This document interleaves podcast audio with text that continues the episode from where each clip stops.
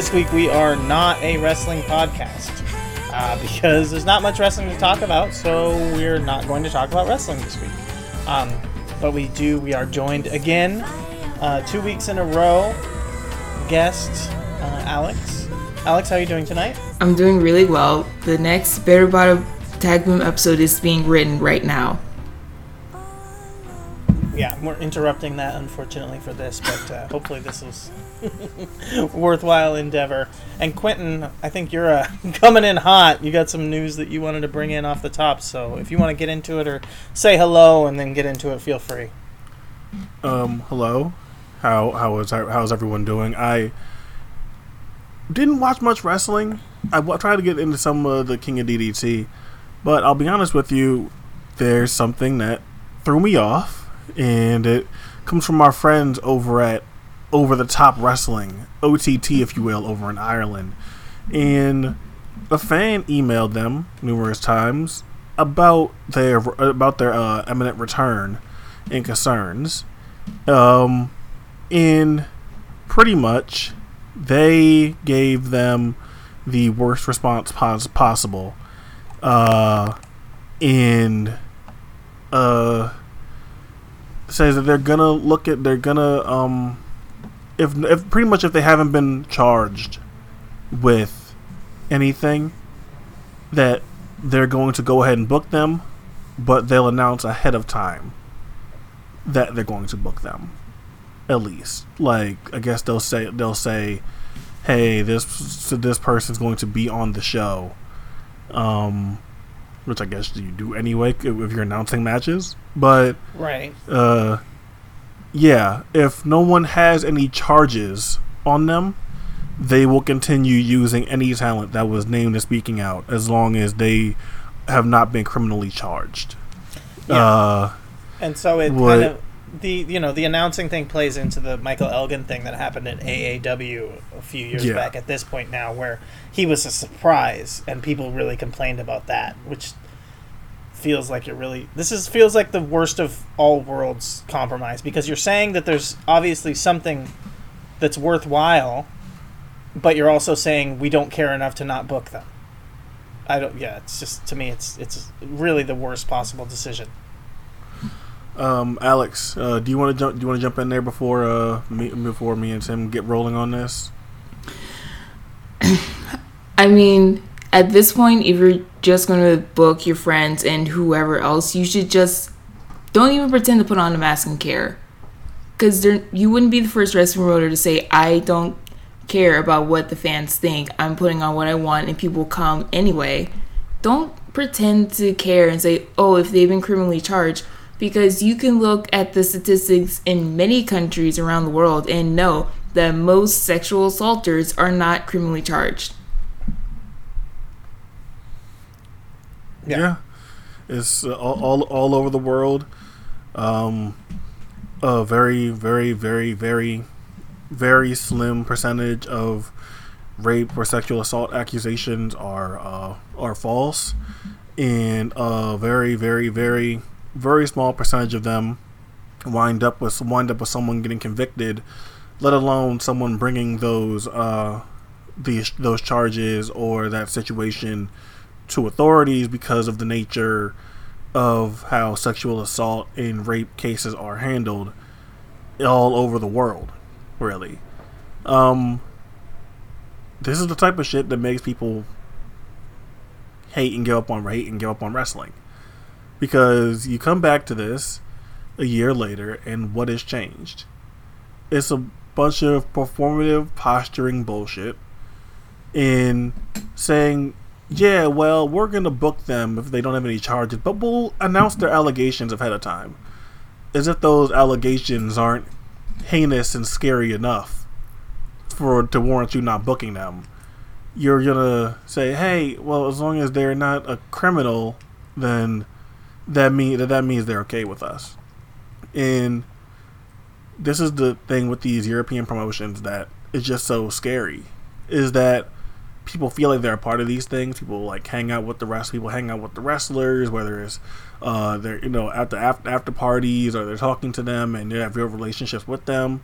and connections through social media, or whether it's taking advantage of younger wrestlers or taking advantage of female wrestlers on the roster that these uh that these men are doing. And it's all over the place. And instead of taking the necessary actions to make a better scene, it's hey, if they don't have any charges then that's fine. And I don't get it.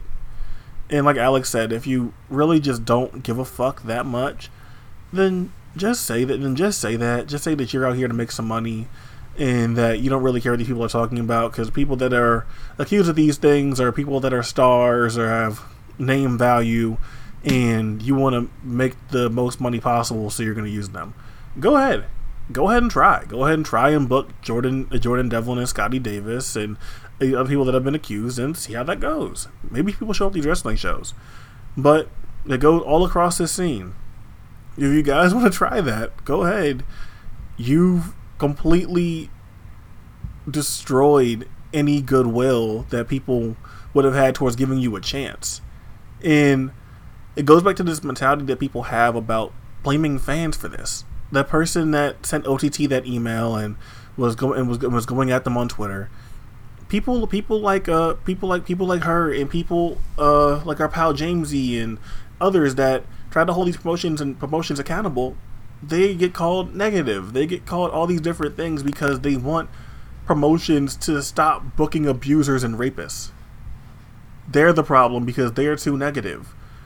They're negative because they because they because they insist on using on using on, on using Jordan Devlin again some uh, using Jordan Devlin again some sometime down the line because they insist on doing that. They're the problem because someone because someone possibly abused a woman, essentially assaulted a woman, and they care about that, and they care about that, and they care about that for more than two weeks. They're the problem. And I don't know, Tim. Me and you have talked about this topic ad, ad nauseum. Yeah. Me and you have both been super into European wrestling in the past, but this is the kind of stuff that makes it hard to ever want to see the European wrestling scene ever come back. Because if this is the response that fans are getting out of concern, not of nastiness, not of bitterness, not of anger, not of anything, out of concern for their fellow human beings, then this thing should never come back. Yeah, and I mean, and here's the the proof is in the the pudding. Unfortunately, um, the tickets seem to have sold out for the show that they just announced while all this is going on, and all of the people who use the word cancel culture and talk about how terrible it is constantly, um, even though it seems to not affect anybody ever, um, are vindicated. You know, they get to take their victory laps and sh- show, okay, see, it's just you, you know, hand- handful, dozen people whinging on Twitter, but nobody else cares. And, I mean, it's really, it really sucks. It really sucks to be in this position and feel like maybe they're right that doesn't give them they can they're correct let's say they're not right because their opinion and their stance and the side that they're on is wrong. They're on the wrong side of history on the whole thing. They're wrong-headed in their thinking. And that's not it's not how these things should be decided. It's not you know that people's rights and people's well-being and health and people's protections and people's ability to be part of a scene should be dictated by the masses. Unfortunately, like as much as you want to believe that democracy works really well throughout history, especially here in America, we show that democracy is not always the best way for people to receive civil rights, for people to be treated equally, for people to be given, you know, their justice.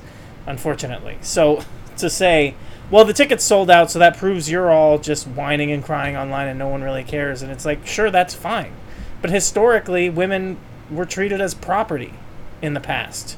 Does that make that? Does that mean that that was correct?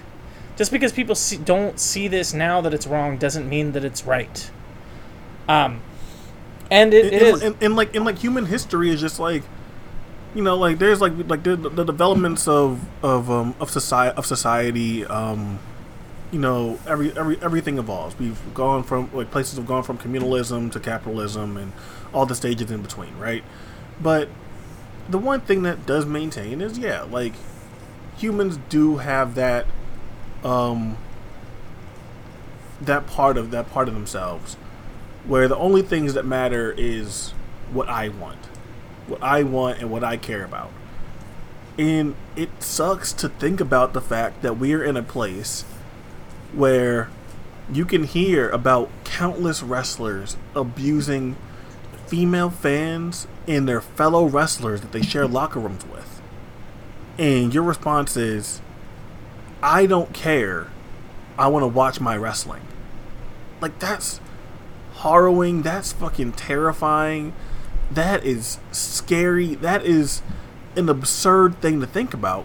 But that's the space in which we're in, where because of how some people are, that their desire to watch a fucking wrestling show go super supersedes human feelings and human emotion and human trauma and care and concern for other people who've gone through these experiences. That's absolutely wild. Yeah, I want to believe that that's not the case and that a large percentage of it are people that are just not aware. That they're just not on Twitter, they're not online, and they just like to go to the wrestling shows. It doesn't seem likely, but an anecdote I'll say that I can point out that I remember was PWG. You would think, oh yeah, PWG fans, and this was you know a while ago, based on when I'll give the story. They'll all be online. They'll all kind of know everything. And I remember being at PWG, and it's wrestling fans, but it was kind of at the height of when there was something like a lot of stand-up comedians were there, and I w- used to do stand-up comedy, so I know some of them would chit chat and talk and all this. And this was at the height of AJ Styles as the NW or the IWGP champion. Everyone was just in love with AJ and uh, you know in New Japan and the big run he was having, and they were all kind of joking around about. Uh, I think like the Good Brothers used to like make fun of the way AJ would talk and all this stuff, and they were joking and all this, and I I made a joke in the same guise about like AJ, you know, calling people the F word repeatedly, you know, kind of like mocking AJ and kind of mocking all of them for being like, oh, we, you know, we think AJ's so funny, and I'm like, yeah, the funniest thing I think he's ever done is constantly call people the F word, um, and a lot of them were unaware of any of that. And it's kind of like, okay, that was not that long ago, and it's pretty well out there. Oh, you know what it was? It was the gay community. Everyone liked to make the joke about the radio thing. Yeah. Yeah, So the, yeah, the gay community. The so- gay community. I'm like, oh yeah, that's really funny. It's also like how he calls people the F word constantly. Yeah, but like, but I, I like. Obviously, this isn't like a defending AJ thing, but like, a lot of that stuff. If you, if it's like, like the like, there's like the famous ROH clip, and Right. stuff like that, or there's like the The chainsaw. Uh, Yeah, or there's the early there's the, yeah there's the early NWA TNA episode um, where he bursts into the room, and I think and I think and I think says a slur. It, it's it's stuff like that, like Yeah. compared to this, this was a thing that like had ramifications, or at least we thought ramifications all over all over the wrestling world, and not just Europe. So Yeah, to me, yeah. and, and I and I and I know that like with Ireland that you know historically there hasn't been a ton of wrestling there. You know, you had you had Irish you had Irish Whip, and then uh, there was but then wrestling went away for a little bit. A place like OTT pops up, and then um, you get the you get the Fight Factory and all that. But OTT being really the only place where Irish wrestling was was there and and um and was popular and important. So I could see a kind of local uh a local crowd and local community um being a part of that and not being as um ingrained as the rest of us into the inner workings and the other stuff going on within professional wrestling. But still at the end of the day like this is all on this is all on twitter though. This is all twitter social media. Right. they're promoting they're promoting tickets through twitter and through facebook and stuff like that so like to me it i don't know. I know that there's a different there's a difference between like how stuff like this spreads on twitter versus how it spreads on facebook and i get that but i don't know man. Part of part of me does think that this that this is just people like oh why can't we move on?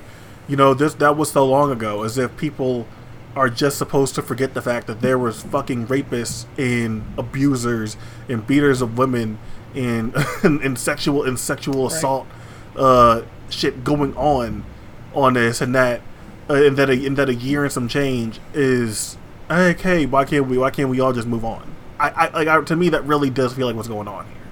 For sure. Um, Alex, do you have any other thoughts? I feel like um, I- unfortunately I might be steamrolling a bit. No, it's basically all agreeing with Quentin.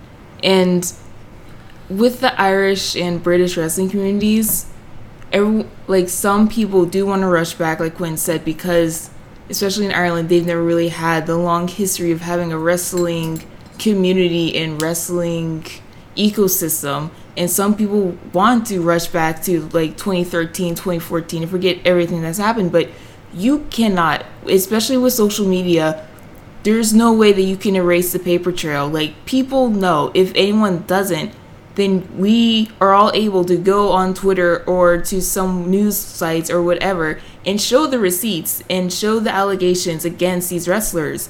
So if you're trying to just push forward and continue with these wrestling shows and returning from COVID and speaking out, then you're just showing your true colors that you don't care about the well being of anyone except for you and these wrestlers that are either your actual friends or your fake friends.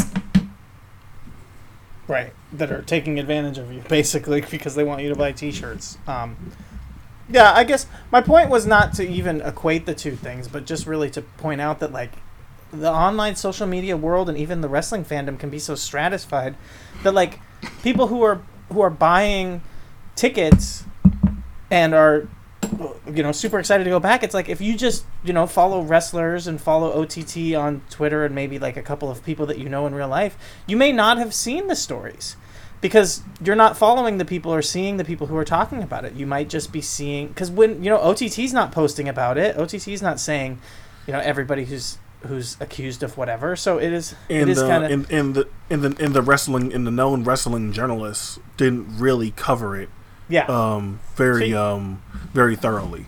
So you had to kind of care and look out because the stuff was getting posted by people's private accounts, which was part of what made the whole thing very powerful. Is that these were the victims directly themselves, or survivors, I should say, directly themselves coming out with their stories and sharing them publicly. But if you weren't looking for it, it was kind of easy to miss it.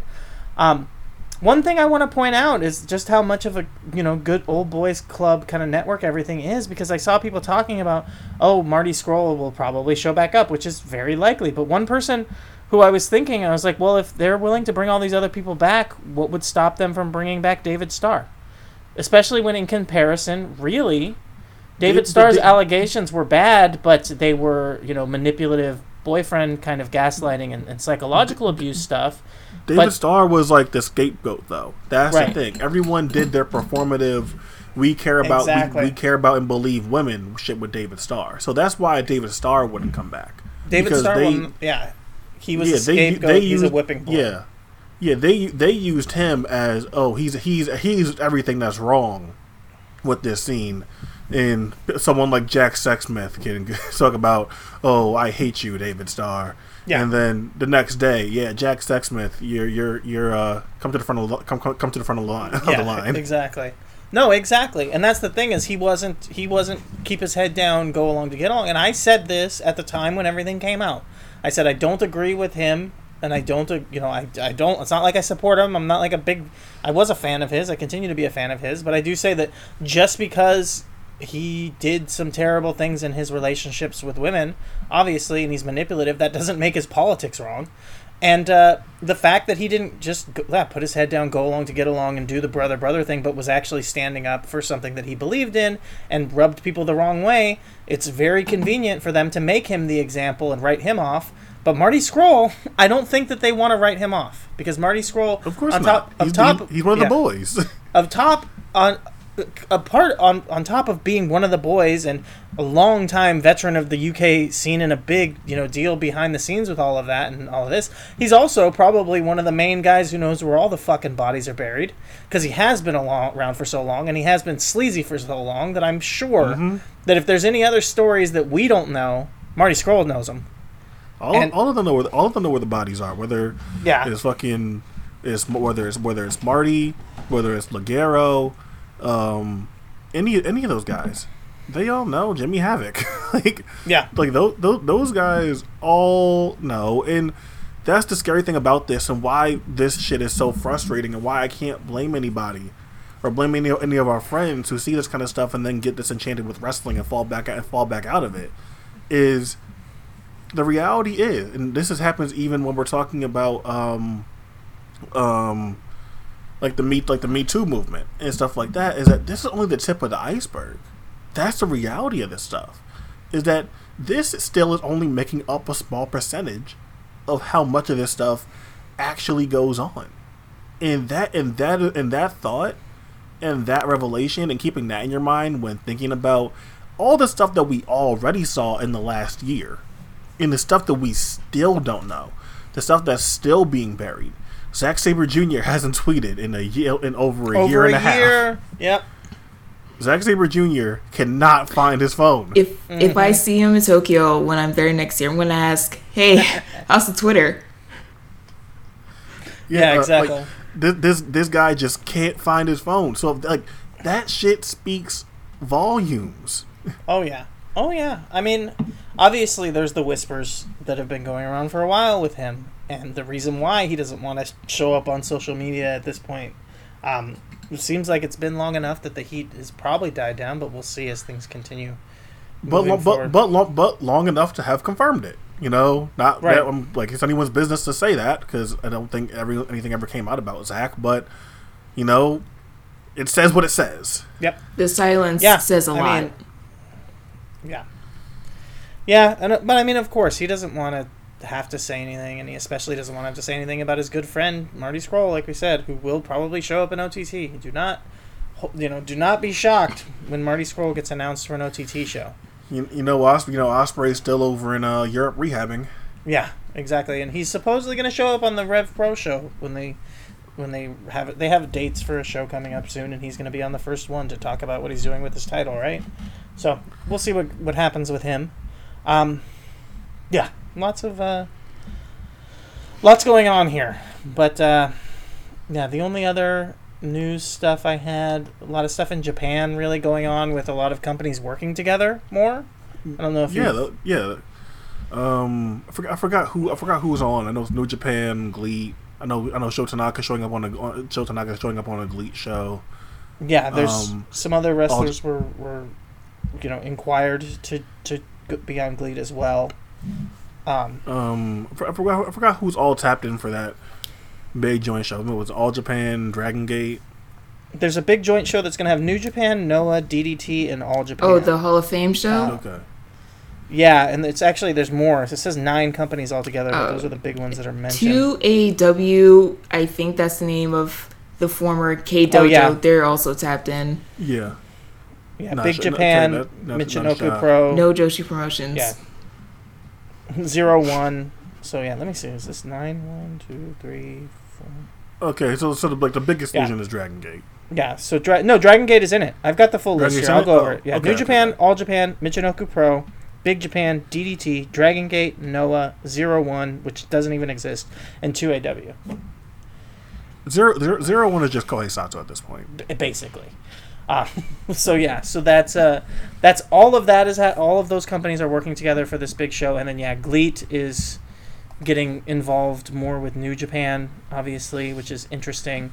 Um, so we'll see we'll see what happens with all of that. But I, hey, remarkably, it's similar to what I was saying before about New Japan needing to interact with other companies a little bit more to fill out some, you know, some of their roster and also to maybe make a little bit of buzz, even if they're the big dog.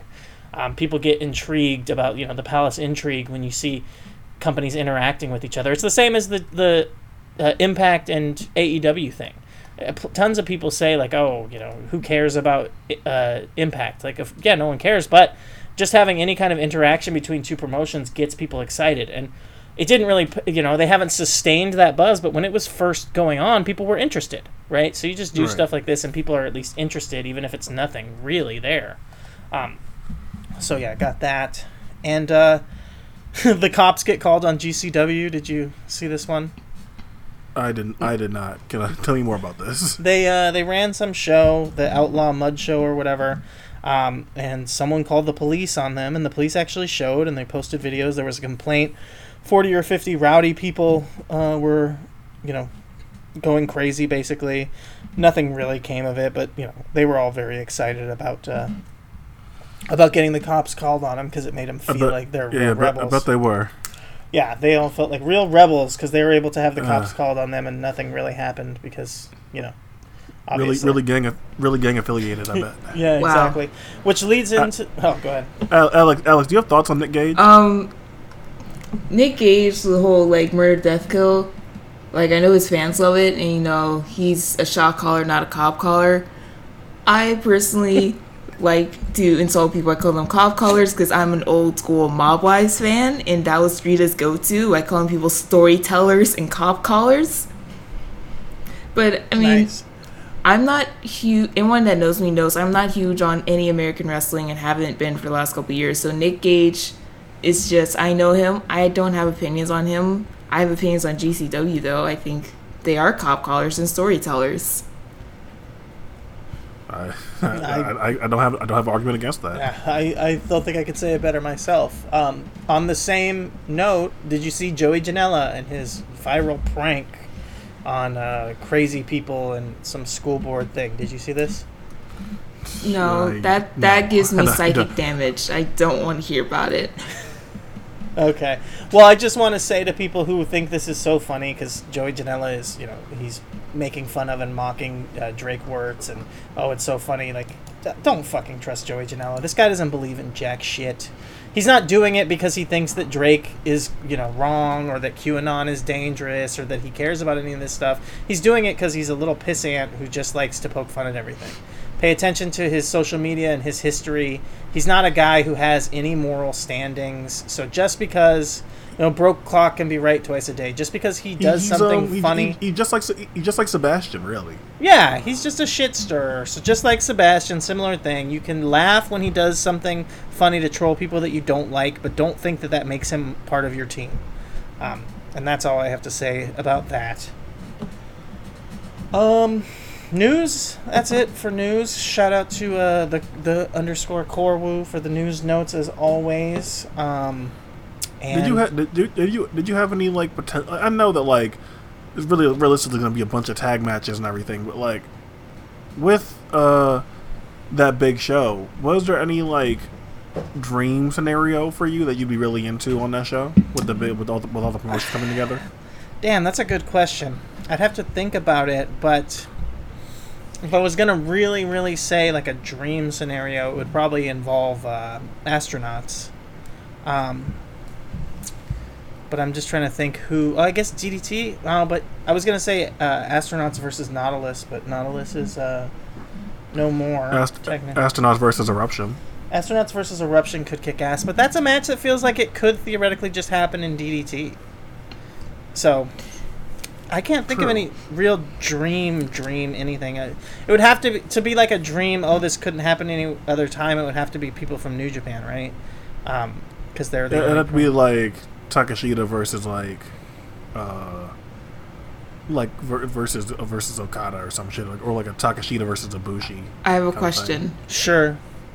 Yeah. Noah's on this, right? Okay, Yes. has Okada ever faced Muto? Why did you bring that up? Actually, I think he might have. No, actually, He faced he faced Tenryu.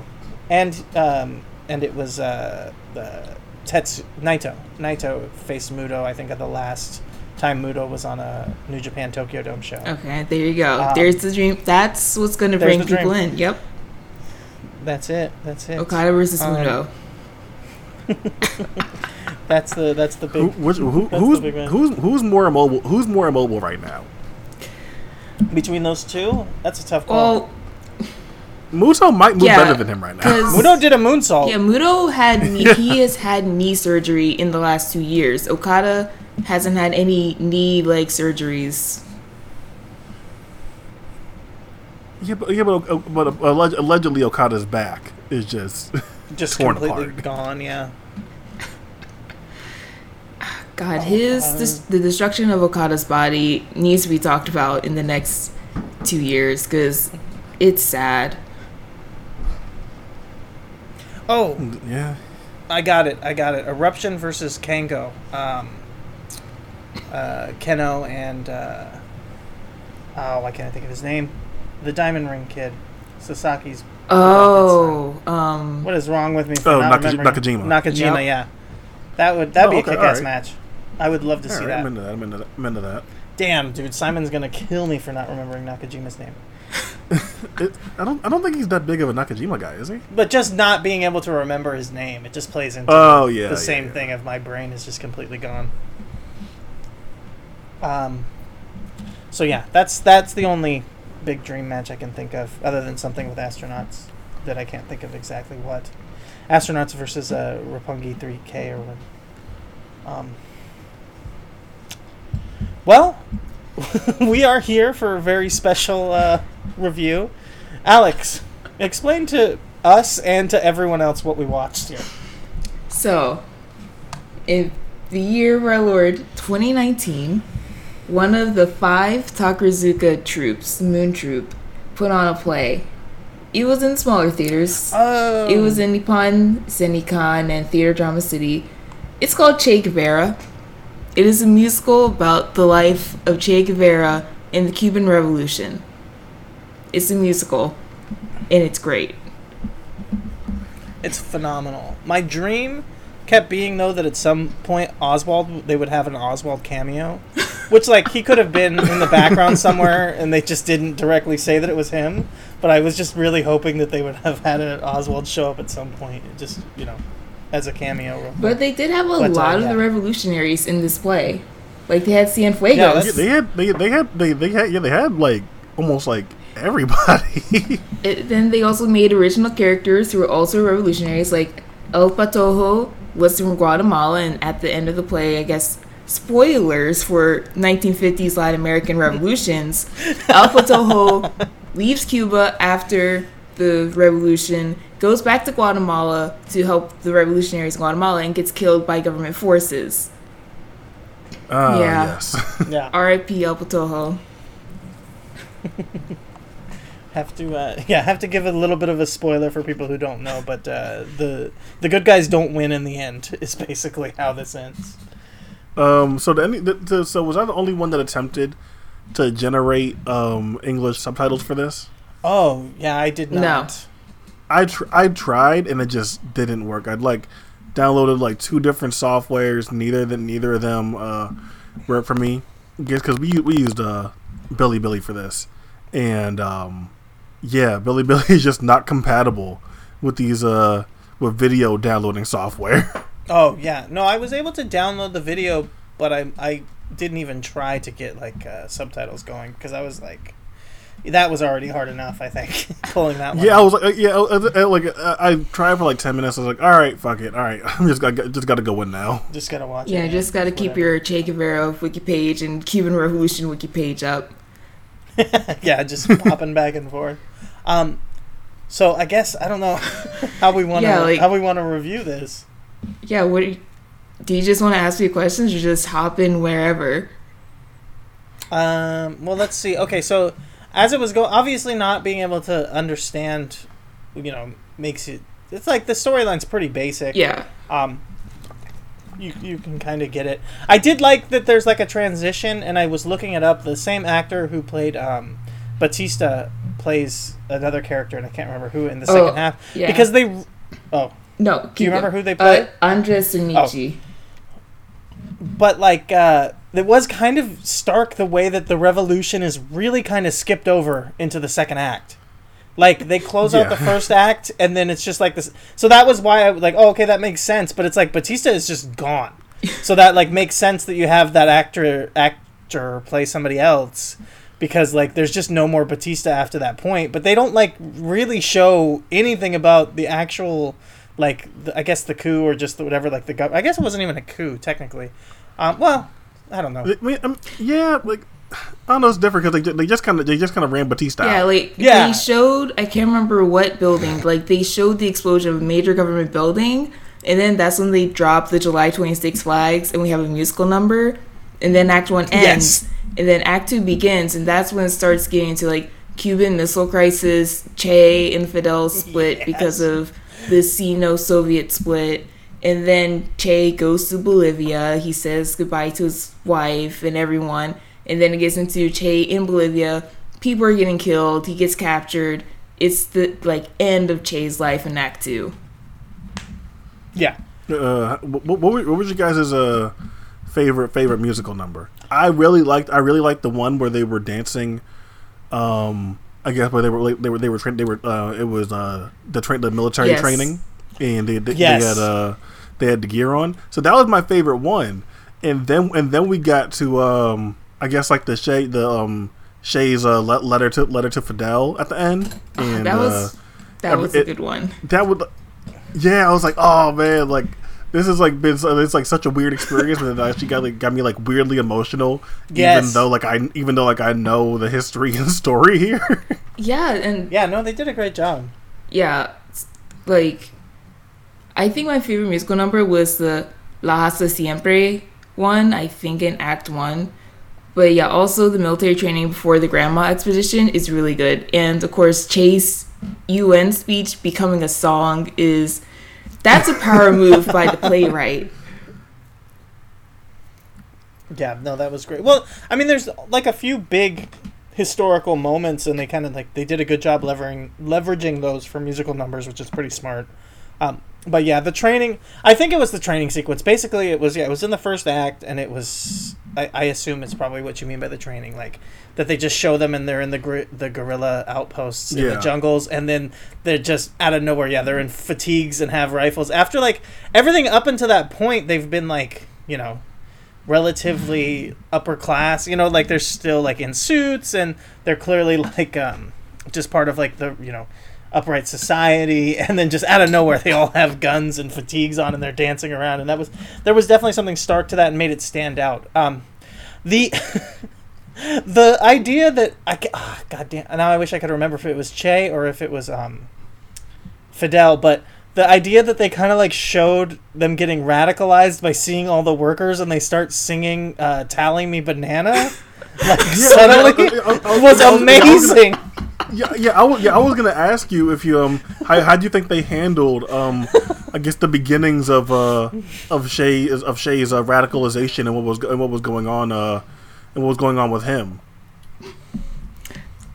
um, you know, being being a being um, you know, his uh, start his start, uh, being a doc, being a doctor, and was where he and uh, you know, the whole thing about how she got radicalized, seeing, uh, seeing seeing poor people and everything. How do you think they handled that?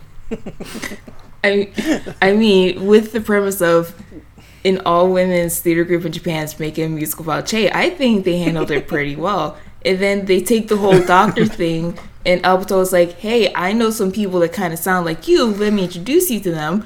And then one of the revolutionaries has malaria, and Che diagnoses him with malaria. And all the revolutionaries are still aware of this guy. They're like, we don't know who this guy is. You're just some Argentinian dude.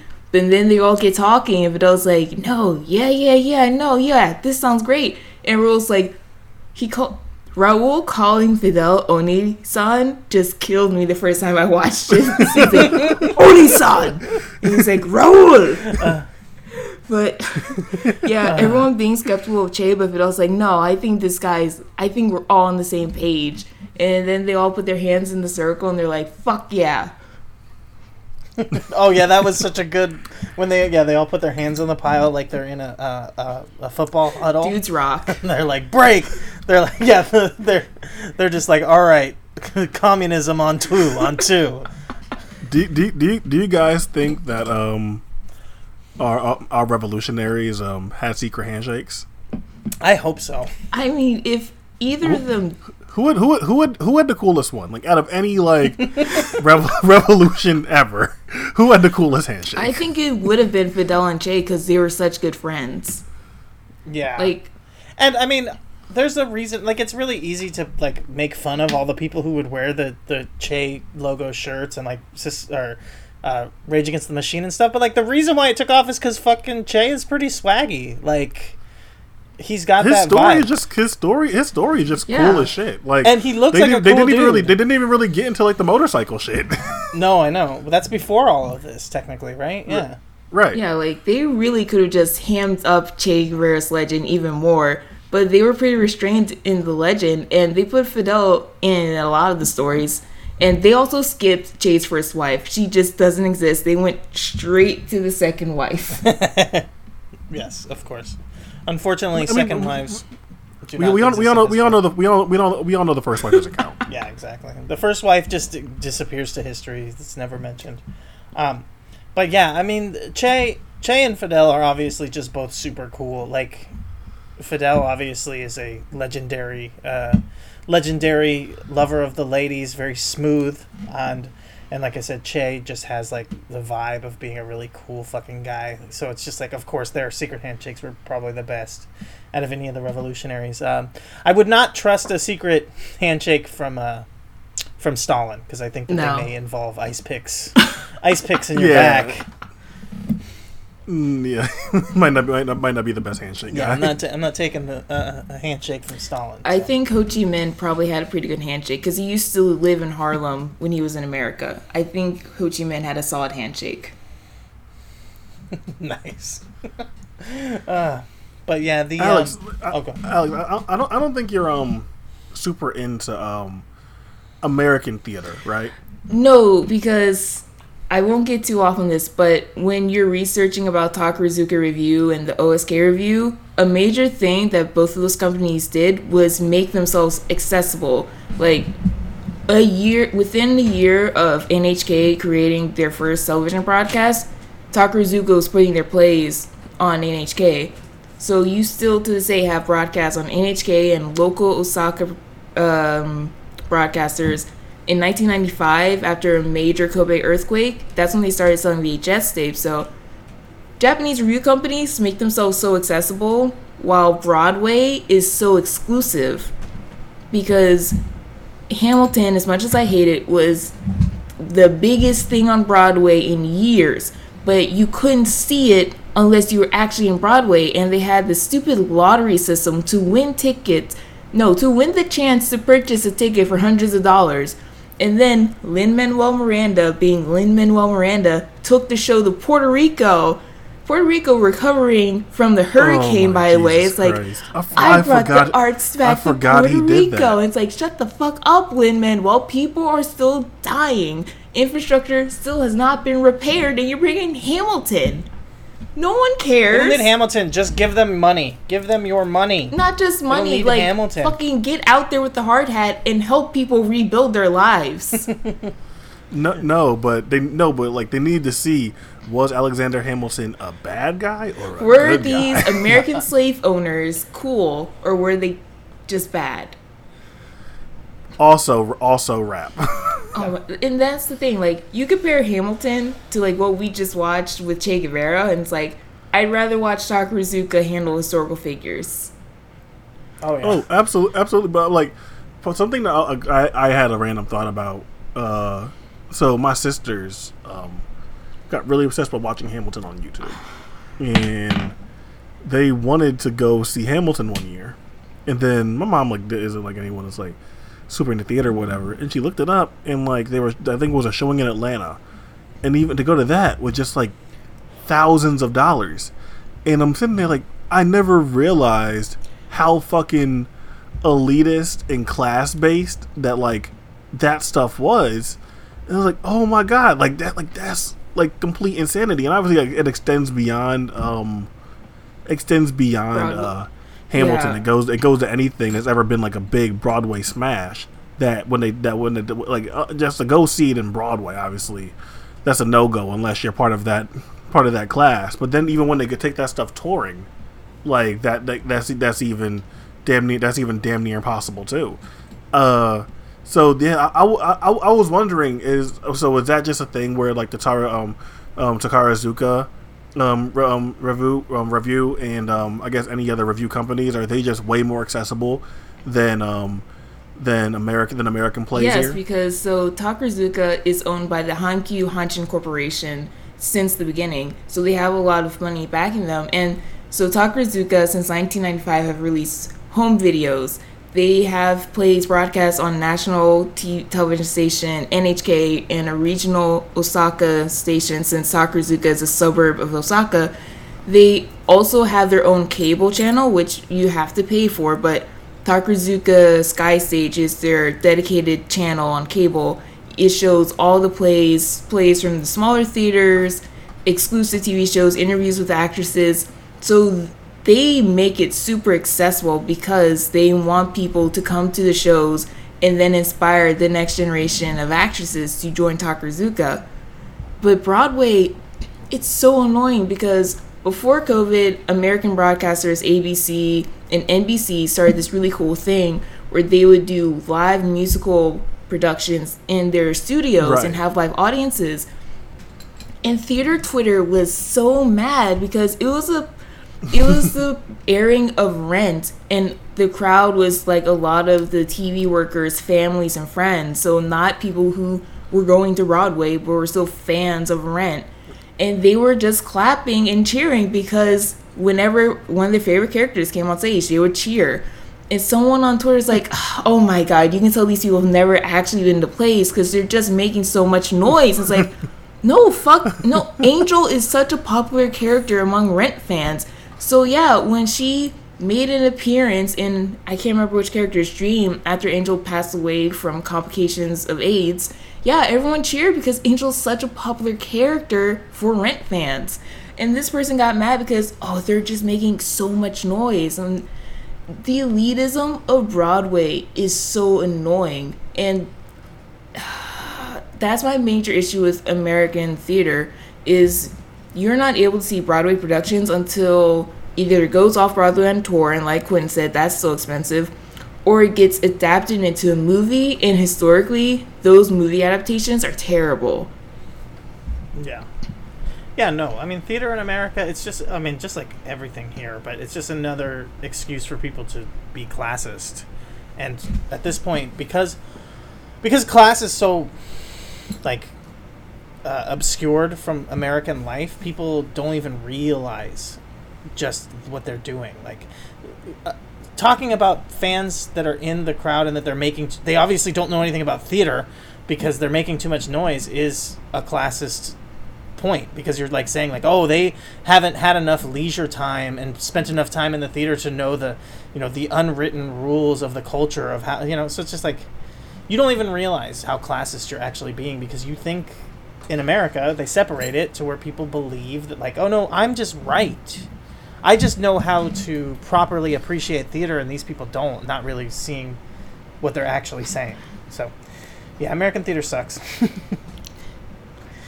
This uh this this play and probably most of the Takaz, Takarazuka revue shows seem like they're more like working class theater for actual people to watch, which is a lot better. Yeah, so like that was kind of like their whole purpose when they originally started. They wanted to keep prices low so that a lot of people could come to the theater because the Han- the Hankyu Corporation had lands in Takarazuka back when it was a super small hamlet.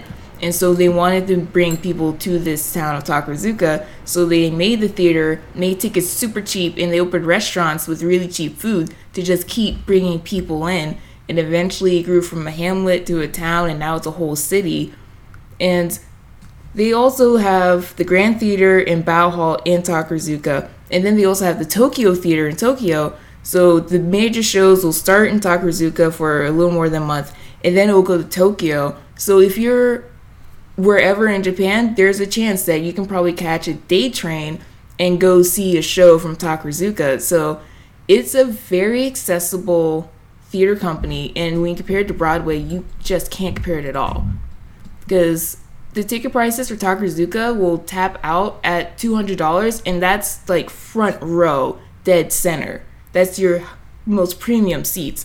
But to get into the theater, it's like $80. So the, the wow, yeah, I, ca- I, Yeah. I can't, I can't, yeah, I can't imagine like any major American stuff being being that accessible. You, like for that, you gotta gotta go to the fucking local high school or community college play production. yeah, production. exactly. Yeah, and then also the Grand Theater is an entire campus. Like the music school's there, and you have restaurants there. The gift shops are all there. There used to be an amusement park there, so it's an it's an entire just world created around their theaters, and you can just go like families just go and that's how a lot of the actresses are like yeah i went to a show when i was a kid and i fell in love with it and we just kept going to shows and then i made it to the school like they purposely make it accessible so that they can just keep chugging along and getting talent.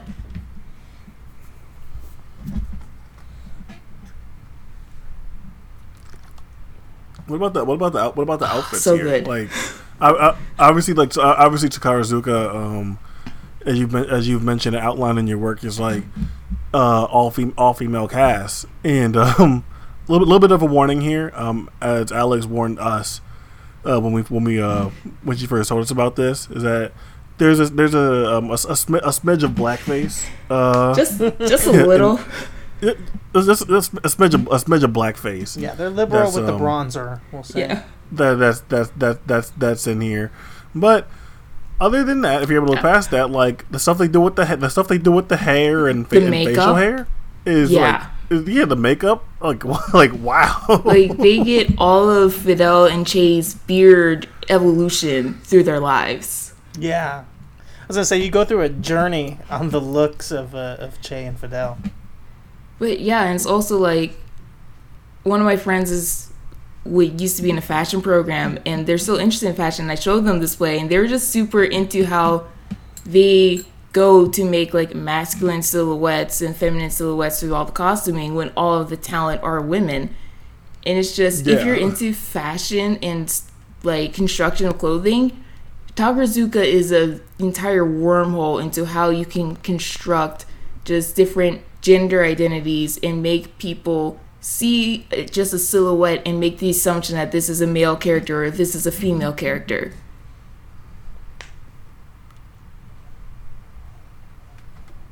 Yeah, they did a phenomenal job with that. I like, I won't say like I was thinking about it, but it definitely was never like a, a thing where it felt like, oh, this is an all women's play, you know, or all women's show. Like it was just like done pretty well. There is, you know, obviously some makeup that's a little over the top, but yeah. Um, I mentioned mentioned like the thing that I, that took away most from it. Um, these actresses and their control of their voices for some of these characters was fucking unreal. To um, get like some of that like that low growl uh, tone and cadence for some for some for some for some of these people, I was like that was the thing that that, that that impressed me the most more than the like the co- more than the costumes and stuff like that. To see oh wow like the like the way in which uh she has that range to take to take it to take her voice there and it not feel um like silly or goofy was I thought was the most impressive thing about it. Yeah, so what if I told you that for a very long time it was common for so the women who play male roles are otokoyakus, the women who play female roles are musumeyaku. What if I told you that at the music school for a long time it was very common that once you were determined to be an otokoyaku or a musumeyaku, if you were an otokoyaku, you would just start smoking packs a day to get a deeper voice.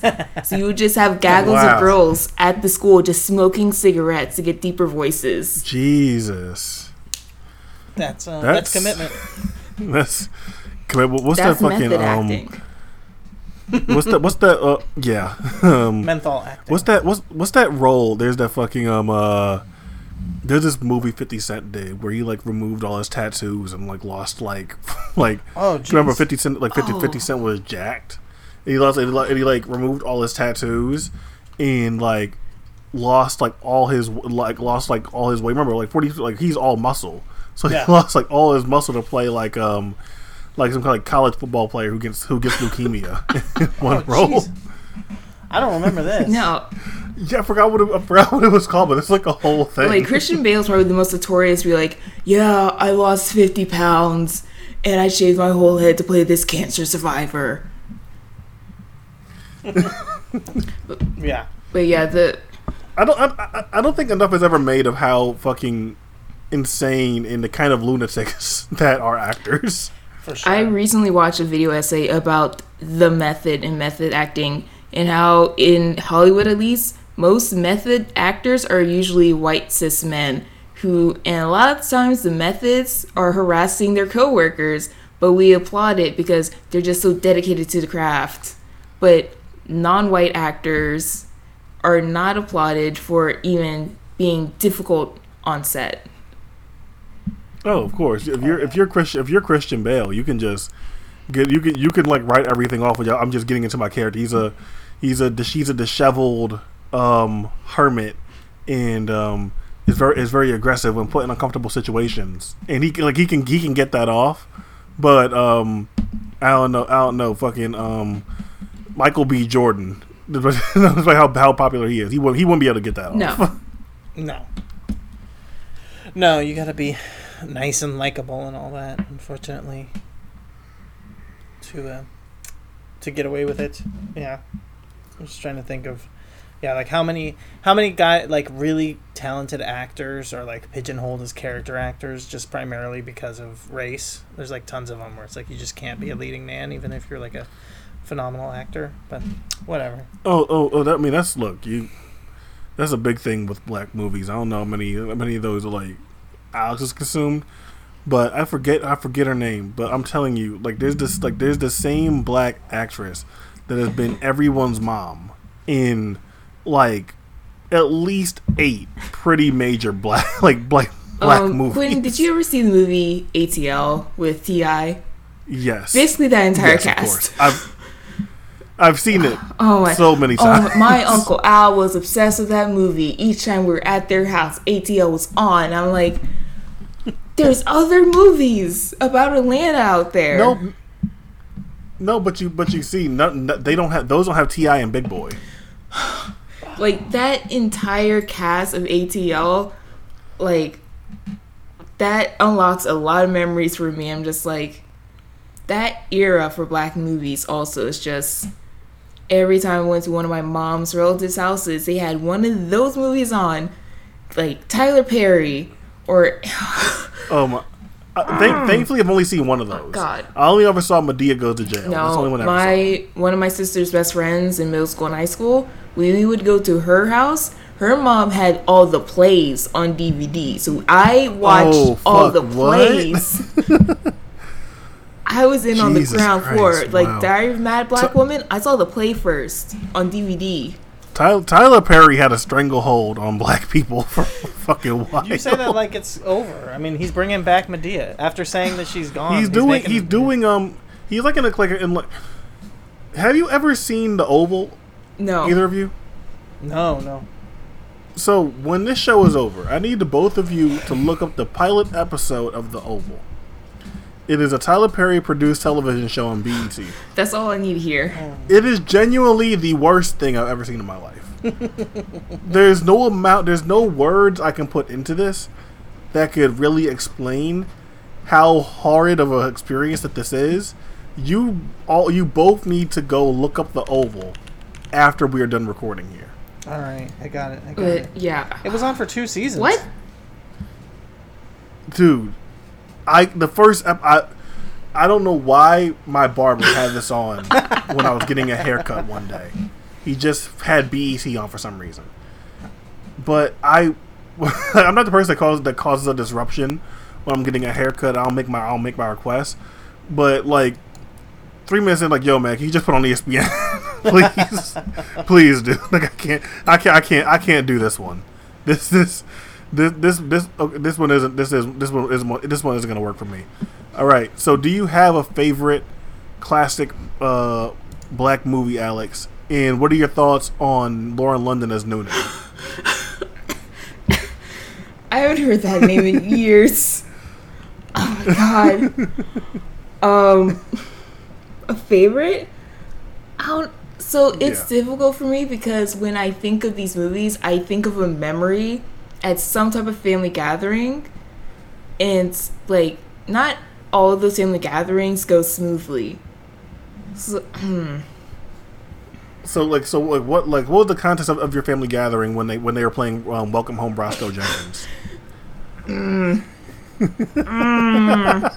See, you know what I would do? I would go to the other room. And I remember me and my cousins would sneak off to the other rooms to watch MTV or to watch Bad Girls Club. But one time we tried to watch Bad Girls Club and one of our aunts caught us like, oh, that's not appropriate TV for you guys. And we're like, well, you guys said we couldn't watch the movies y'all were watching, which were all those I guess raunchy movies, black people movies, we weren't allowed to watch is inappropriate. So we went off to watch MTV, but that's also not appropriate. And it's like, So what do you want us to do? You don't want us just on our Game Yeah. Boys, like dinner's not ready. You don't want us watching these inappropriate movies. We're all stuck in this room. We all like MTV. So yeah, we're gonna watch MTV. Yeah, it's gonna have fucking Kanye West on. We all know Kanye West.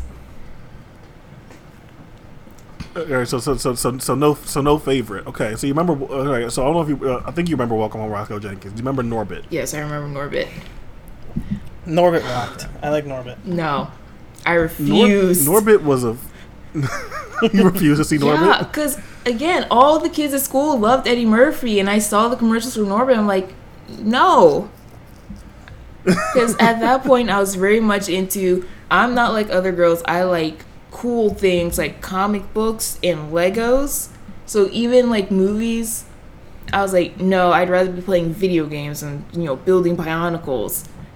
I did not see Norbit. I refuse to see Norbit. The Wayans. I saw white chicks. It's hilarious, but when then the white girls at your school start quoting white chicks, you just take Yeah, a well, step yeah, back. when the- like when- when- no.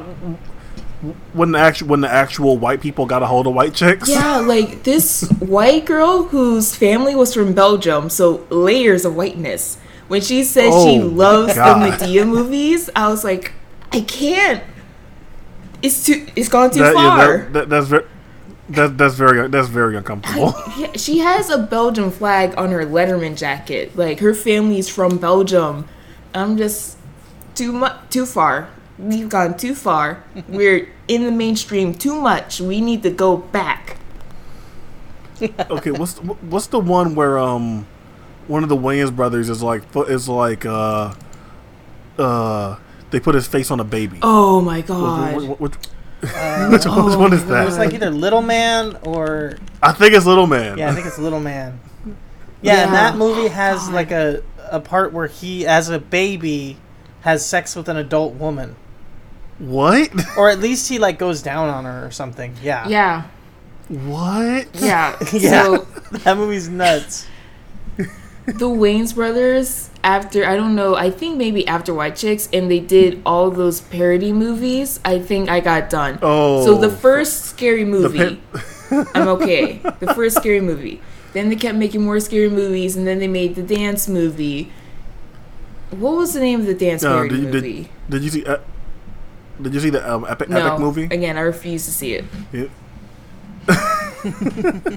Was the epic movie the Wayans brothers though? I don't even remember. But don't they think so. originated the Um, formula with Yeah, like oh there was eventually not another teen movie there was a dance parody movie i feel like there was another teen movie parody in the late 2000s I forgot what that one was. Um, there did, did you? Did anyone else other than me see Meet the Spartans? i saw it on oh tv god, i watched it on I tv probably only saw the like trailer.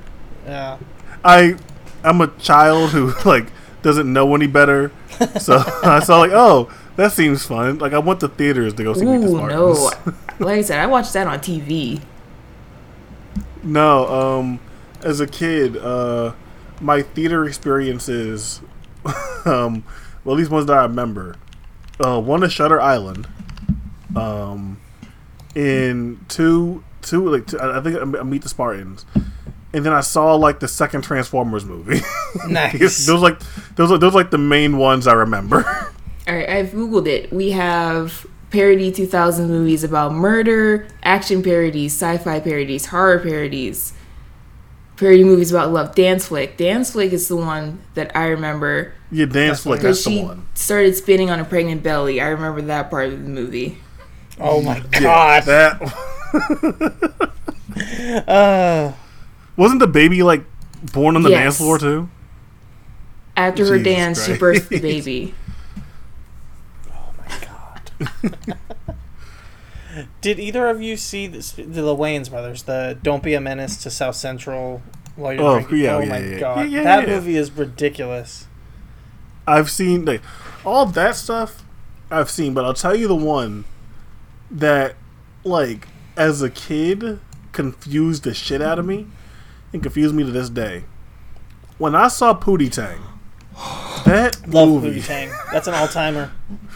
confused the ever living God. shit out of me. Pootie Tang is a yeah, is an all-time legendary film. It's underappreciated historically for just. Ha- I mean, it's it's Louis C.K. obviously, so you know, take Obviously, take that. comedic, comedic, comedic, comedic genius. You know. yeah, you know, take that what what, what you will, but uh, but yeah, like oh, it's just it's so it's great because it is so surrealist and like I really like that kind of humor.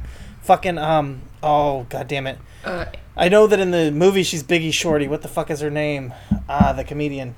Um, Ah, I forgot. Wanda Sykes. Wanda Sykes as Biggie Oh, Shorty fuck, is so yeah. fucking funny in that movie. God damn, yeah. Yeah, no, that movie's great. I love Pootie yeah. Tang. Uh, two of my friends in my senior year of high school became obsessed with Pootie Tang, and they would keep quoting it in band class. Like one day, they decided, "Hey, we're gonna watch Pootie Tang," and I don't know how many times they watched it. That the next day of school, they were just constantly quoting it. I'm like, Everything. oh my god. also, Undercover Brother. I remember watching that Oh, yeah. because my Oh, fuck I think my yeah, dad yeah. rented it from Movie Gallery. I remember watching that one. I loved it. I loved Eddie Griffin. Yeah. No, Undercover Brother is another all timer. That's a fucking phenomenal flick too. And so my dad was watching it, and the family was there. And then the scene where the two chicks are kissing in the shower, he had to shut that down. Um, did you ever have like uh, your family watching Trapped in the Closet experience? oh. Again, at my mom, one of my mom's relatives, because oh, uh, going to Florida just in the 2000s was a lot because I can't say it any other way. I grew up very suburban in a white majority neighborhood, and then my mom's family in Florida, they grew up in a pretty evenly split black and white like city. So they all quote acted more black than I did. So I would go to their houses and they were all playing rap music, which my dad didn't like rap because of the cursing and the sexual subject matter. And they'd be watching all these movies that my dad would never let us watch because they were inappropriate. And so, yeah, a lot of the black movie experience was at my mom's relatives' houses because they all just acted more black. Okay, so I had my aunt.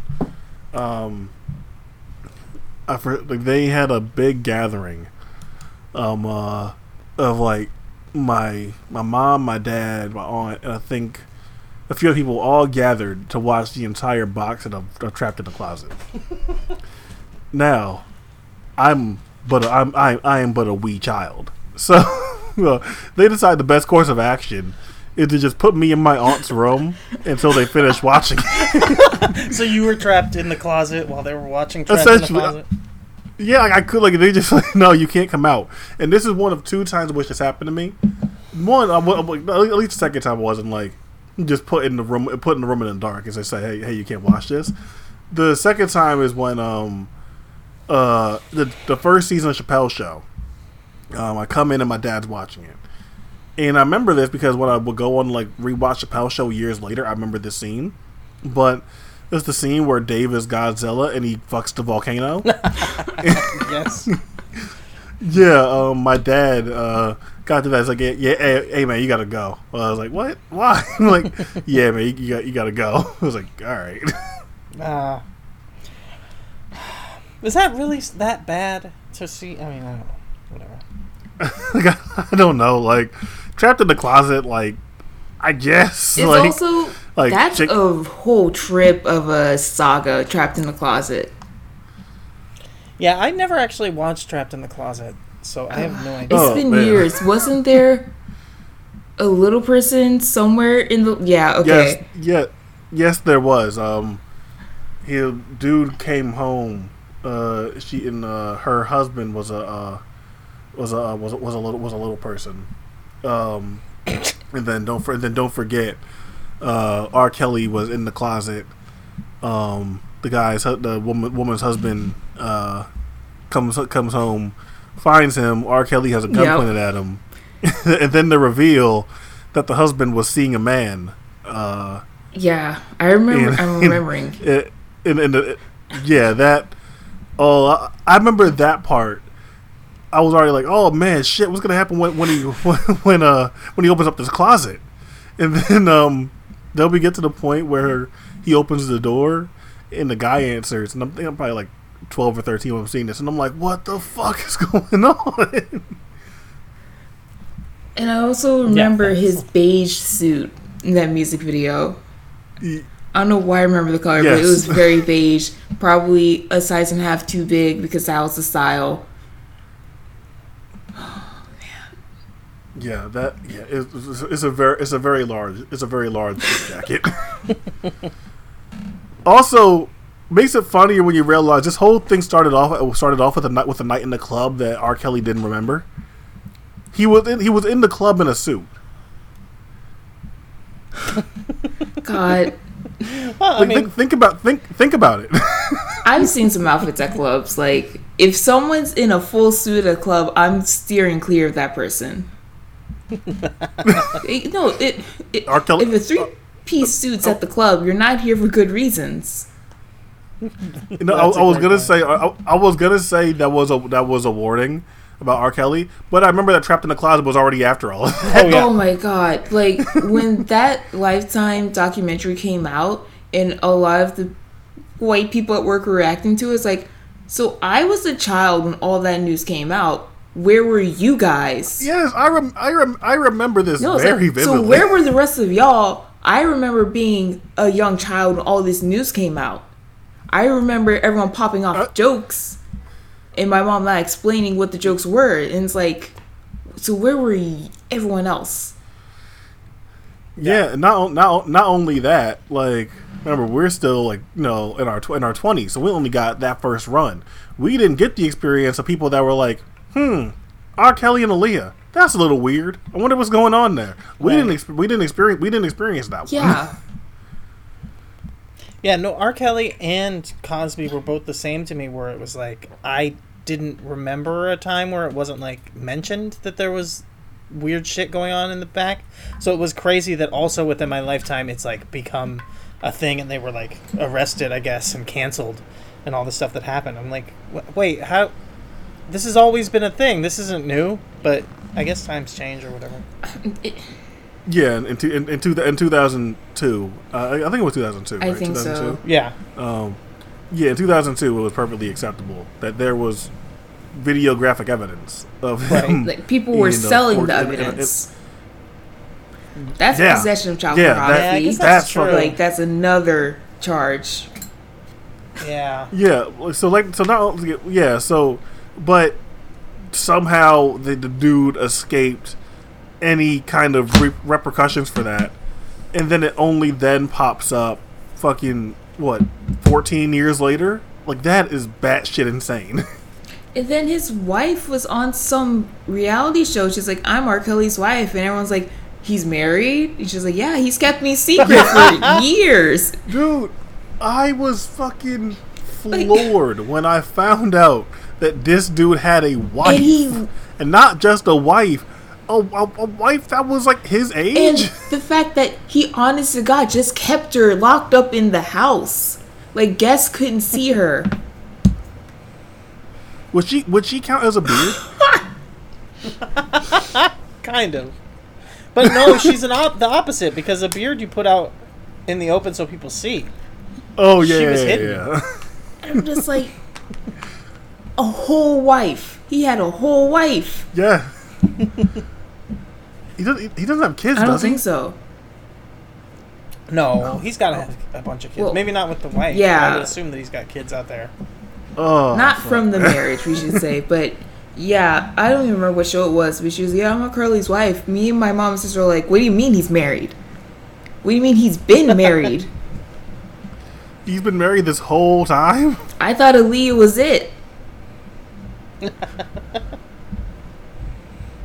No, but th- but then but then it got even weirder and got like the whole like sexualization that was happening to Aaliyah at that all, all at that time because not just from R. Kelly. Then Timbaland comes out like years later for whatever reason and, so, and says that he was in love with Aaliyah. And remember, Timbaland met her and she's still sixteen or seventeen years old. I don't like Timbaland. I love Missy Elliott. I do not like Timbaland. Wa- Was it was it always that, or like you even before It was this? not always that because I was too young for all of the Aaliyah mess of the 90s. But I used to really like Timbaland because he was producing a lot of hits. I like Missy Elliott. If you listen to Missy, you will have to hear Timbaland. I feel like 2010, I feel like something happened. And it just flipped the switch. It's like, I don't like Timbaland. I feel like he probably said something in the 2010s. I, don't I don't know who's like ruining their legacy more. I, I'm like that's the sad thing with Aaliyah is like Timbaland can say that and like no one's gonna double take and be like, huh? Like, wait, what did you just say? But like, say like Jermaine Dupri and like his female rappers comment, like that's gonna get way more attention than Timbaland saying, "Hey, I was in love with Aaliyah, and she also might have been a might have been a teenager at the time when I met her." My God. But all the beats Timbaland made back then, though. Oh yeah, all all time great producer. Just you know, pretty much said if R. Kelly didn't do it, then I would have. Yeah. Oh man. Virginia, oh, That's everybody. terrible to think about. I'm trying to think now because there was I remember the same kind of the same thing as Alex saying there. Like I remember being fine. I never was a fan of Timbaland, but just being like whatever. And yeah, he made like good beats and stuff. And then eventually something happened too where I I said like oh he seems like a prick or he did something shitty, but I can't remember Yeah, for- what. yeah, yeah, yeah. I don't I don't know what Because I, did something. I remember why I stopped liking Ne-Yo because Ne-Yo made a comment about comment about how he would only want to date light skinned girls, and I was like, "You need to shut up, Oh man." wow, he did. He did? Yeah, Ne-Yo, yeah, Ne-Yo one. made a That- comment saying that's- he would only want to date light skinned girls. I was like, "That's a lot of nerve coming from a man like you." Uh, were you were you were you like um there for like the media takeout era? No, Oh shit, yeah, okay. Like, I remember like all, like all like the different like media takeout uh headlines, the headlines that they would grab. I remember the I remember the one like that like really caught my eye. I remember I was being I was a really big Chad Johnson fan. Um and then the and then the thing where he um where he um headbutt headbutt Evelyn uh came out I think that was the first time I was like, Oh shit, man, yeah, I, I don't like you anymore. Um, I feel like like a really weird memory I have that I didn't think about at the time. One of ODB's last TV appearances was on America's Next Top Model, and I remember watching that episode. oh Yeah, fuck, and really? he was hitting on one of the white contestants. yeah, it was crazy because I was rewatching it years ago. It's like, doesn't he die kind of soon-ish? And I looked it up, and I Yes, was like, and then I looked up the air date of the America's Next Top Model. I was like, it's literally one of his last TV appearances is America's Next Top Model, and he's hitting on one of the white girls. I think he calls her a snow rabbit, a snow bunny too. I, I mean, look, that's that's very very par for the course for ODB. Yeah. Yeah, season two. Like he takes them on a limo ride and everything, and Riz is there too. Nice. America's Next Top Model, everybody. You mentioned Bad Girls Club. Were you like a devoted Bad Girls Club watcher? My parents banned that in the house, but again, going to a rel- an aunt's house, my cousins were allowed to watch with their mom, and they would talk about it all the time. So I know of Bad Girls Club. I don't know their names, but it was definitely something I knew of. But I had to look at from a distance because I wasn't allowed to watch at home. Okay, okay, okay. I was allowed to watch Survivor, which again, if you seeing someone gets really burned by a bonfire as a kid will scar you. Which did, Yeah, yep. but yeah, yeah, yeah, but that, but yeah, but like the idea that uh girls might uh fight in uh, Dance with Men. Uh, well, see, they're swearing a lot on Bad Girls Club, but in Survivor, it's a matter of using your wits to complete challenges and vote people out by cu- your cunningness. See, it's totally different. I mean, I mean, but there, there's there's some there's some there's some cutting. Oh, there totally Club. I mean, how. I mean, I mean, I mean, I mean, how else are you? How else are they gonna get the? Uh, how else are they gonna get the girl they don't like out the house? Yeah, there was no Big Brother, no Bad Girls Club. We watched Survivor, The Mole, Amazing Race. Amazing Race seems like the most boring Oh shit. no, that's oh, I love Amazing Race. especially back in the day when they didn't teach the contestants how to drive manual gear and they would go outside of the US and have to drive manual cars and they would break down crying because they didn't know how to drive manual cars. So good. And when everyone's at the airport having to wait two hours for the same plane, that's drama. So good. I, I yeah, it. I always saw commercials for it because I, w- I was a Big Brother fan. I'm like, man, this shit looks boring. No, Amazing Race is great.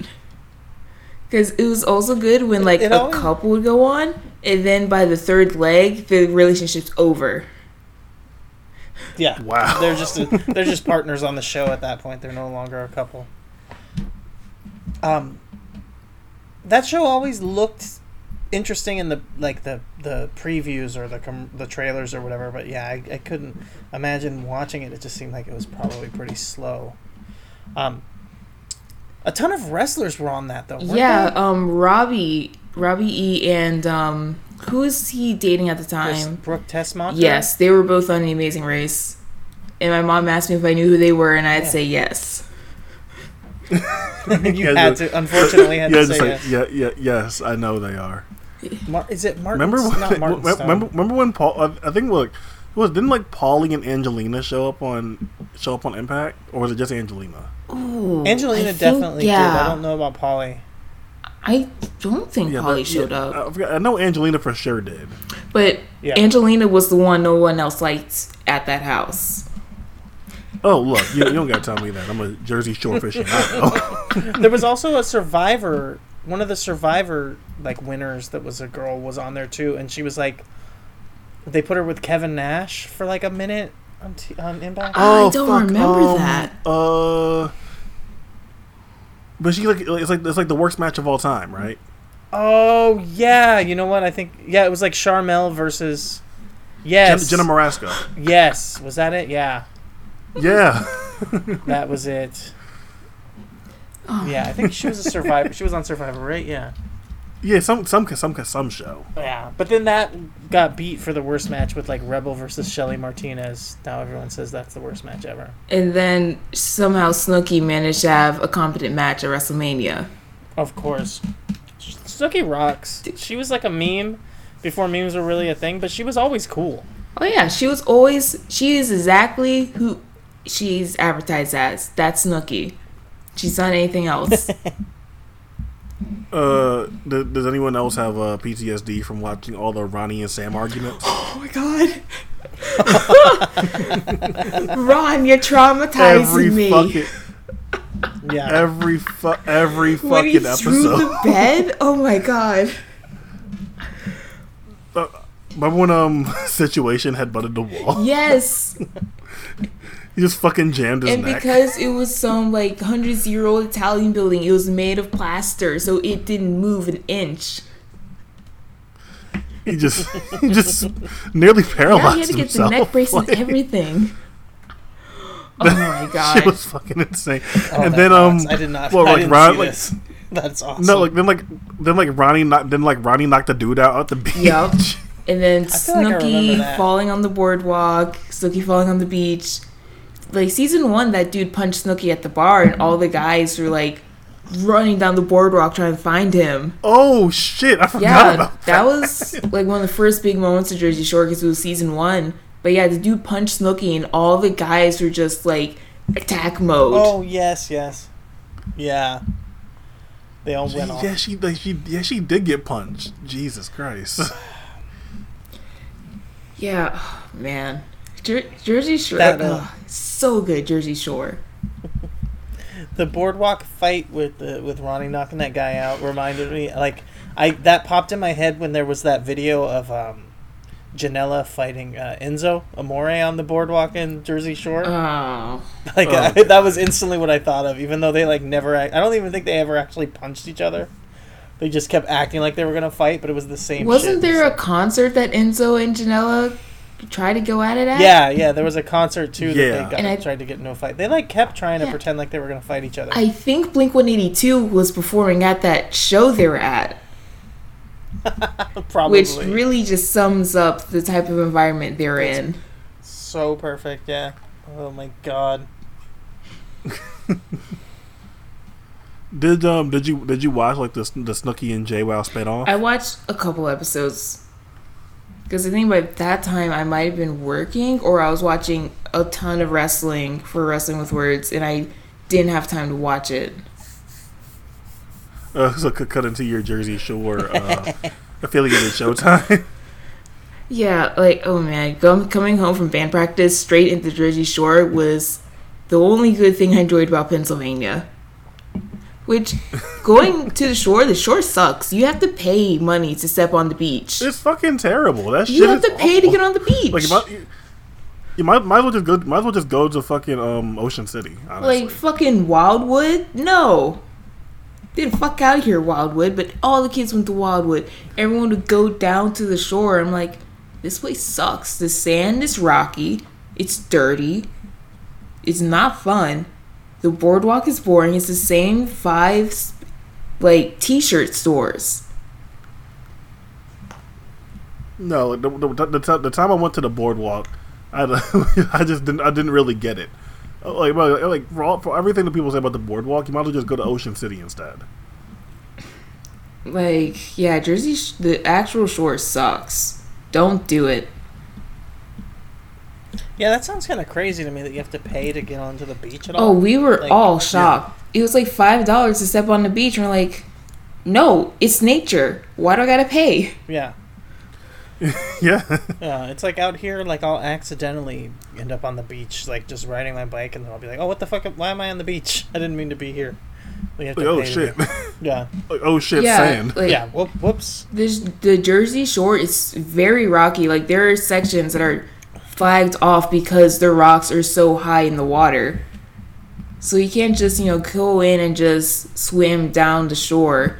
You can only be in certain areas, and the sand itself is super rocky, and it sucks.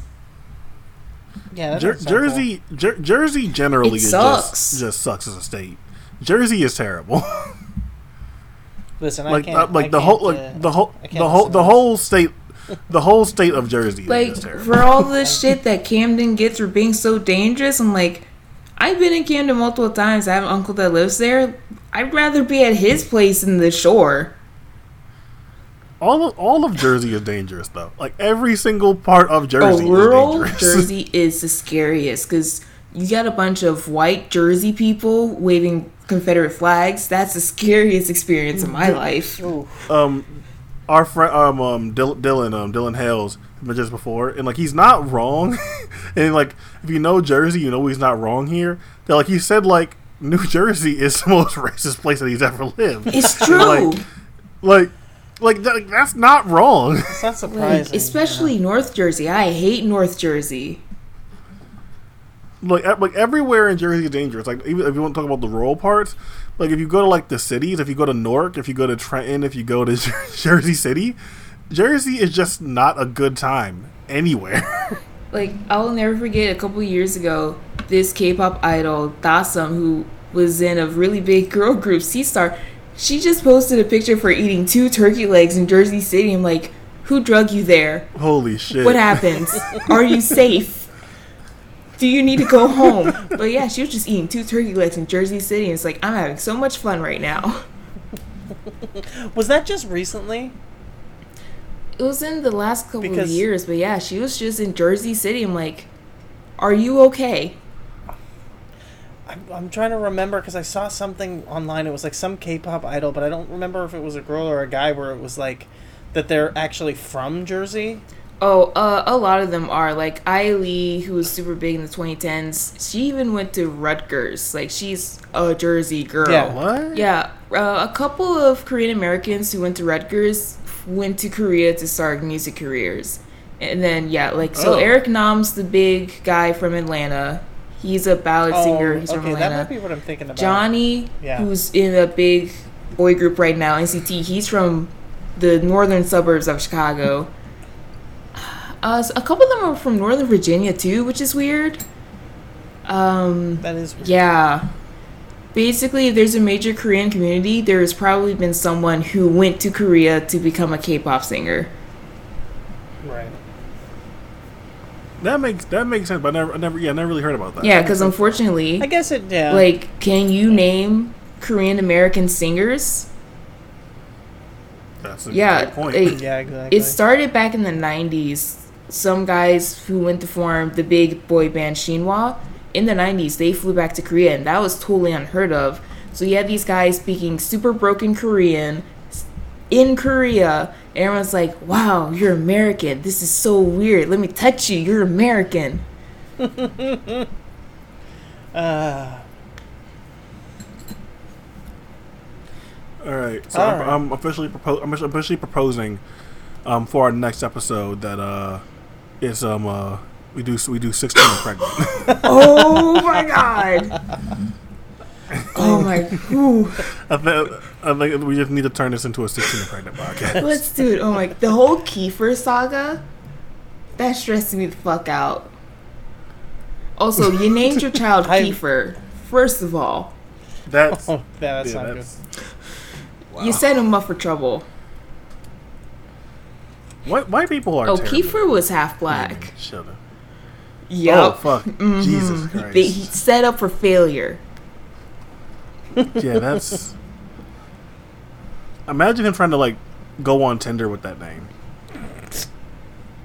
Like Yeah, like he has, like he has to go by his middle, middle name or something. you have to go by the last name. Put that in your. T- yeah, you can't do that. Like I said, it's like you can't do that to your child. You're setting them up for failure. Oh hey, uh, is Kiefer in? Is Kiefer here? Yeah. Oh, jeez. All right, I think I think I think uh, any- anything else? anything else that you, you guys are talking about before Oh, we get out of um, here? He was exhausted. So, Yu Todoroki plays Che Guevara in the Che Guevara musical. Back in the late 90s, here's some real psychic damage. She played Martin Luther King Jr. in a JFK musical. What the fuck are you? What? You're kidding? No, I'm What? not. Wait, in a No. JFK? Yeah, there was Okay. a musical about JFK. So, the woman who played Che Guevara, she played Martin Luther King Jr. in the JFK musical back in the 90s. I'm telling you, this is I- that's all CIA assassination, like Wow. triple whammy Yup. connection there. I I need to see a screen cap. I can I can I can grab it for you because when I was looking up this play for just information to share with you guys, and so I made a picture of all the historical figures that she's played, and so a lot of Japanese people, and then I see Che Guevara and Martin Luther King Jr. I'm like, hold the fuck up. One of these things is really not like the other. I mean, the, the, the range. Yeah, she's also played Yeah. Abraham Lincoln. God damn! Yeah. All right. And you know, you know, these three, those three things definitely go together. Abraham Lincoln, Che Yeah. Guevara, and Martin Luther King definitely go together. Yup. The same person should play all three of those characters for sure. Yeah, like, that makes it- it- sense. it's, it's, it's, it's, the, it's the same role every time. Yep. All all men being targeted by the government. That's true. All assassinated by uh, nefarious means. By anti revolutionaries, Maybe. yeah. That's true. Yeah. Plots. Where is it? All right. Any, any, you, got any, you got anything else, Tim? No. No, I mean I'm I'm good. I just needed to share that with you guys. Oh. That Oh, and she's also played a priest that lived in Baltimore. So there's a connection. Yeah. What? Yeah, there we go. Yeah. Th- Yu Todoroki. I, I need. I need Yep. to get more. I need to get. I need to get more into Ka- um, to, um, Takara, Takara, um, Takarazuka. because Yeah. This Yeah. is. Uh, this is. This yeah, is. Yu this is is retiring later this year, unfortunately, after over Oh, 20 no. years. a, le- a legend. Oh, she is Yeah, actually a legend. true legend. Like, let me. Yeah, this is. I'm gonna She's just a legend. start dropping pics in Slack of all her major roles, like Abraham Lincoln.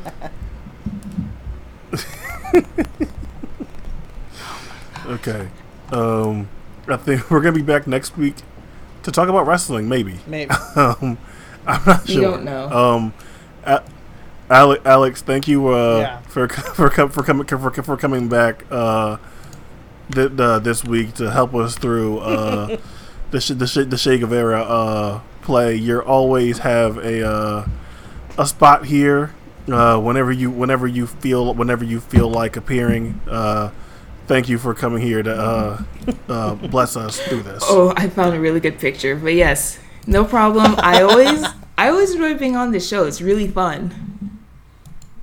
Good, good. Yeah, because you don't have to talk about uh, what, what, Yeah. uh, NXT. We don't make you talk about NXT on Yeah, here. and I feel like I can be unprofessional on this show where I try to bring professionalism to the better better about a tag boom. Oh no, it's the it's the best. Like the, like after doing like psychology is dead for so long, and then getting a show where like I just got to like do whatever. It's like, oh wow, this is like so refreshing. So okay, I can like be I can like I can like be normal. could Daniel Day Lewis play MLK? Could he pull it off? Because he did Lincoln. Does he have that kind of range? I don't think he does. I don't think he does either. You know, I think I think that we should be taking um Yu Todoroki. We we should we shouldn't be limiting her to just um to stage. I think that she like this these need to be films. Yeah, that's true. Oh, she's also played Luigi Lucheni, who was the Italian anarchist that murdered Empress of Austria-Hungary Elizabeth. What Yeah. the f- okay, yeah. They, wow, there's a, there's a lot of um, revolutionary plays going on here. I, I if I need to I need to see how many of these are actually available. Like I would actually people. watch. I got links. The People's Theater. Yeah, because um, the actress who played Fidel Castro also has played Luigi Lucheni in a different production of Elizabeth. Oh shit! they come here and did it better. Yeah. Oh, that's that would be a lot of fun actually. Yeah, there's a lot of like accidental leftism in Takarazuka plays. Yeah, like yeah, because like we know Japan. we're like that. I mean, don't think they this is what they mean. Yeah. but Eh. they're getting they're they're they're, they're there. But it's like someone pitched the idea of I want to make a musical about Che Guevara, and everyone said yes along the way. And they said I want to use Yu Todoroki, one of the most prominent actresses we have. they're like, yes, hundred percent. Let's do this. Let's make it happen. Yeah, of course. I mean, to, to- I mean, to, to get to green like something about Che, all you really gotta do is just show is just show the T-shirt. It, yes. Yeah, exactly. Like that that that that, that sells someone immediately. Oh. All right, All right, guys. thank you all. For, Yes. thank you all for listening. Thanks for uh, letting me to the pod. talk to the about pod, Takarazuka. Thank you. uh, thank you all for listening to the podcast this week, and thank you again to Alex for showing up. Uh, thank you all for listening, and hope you're here next time.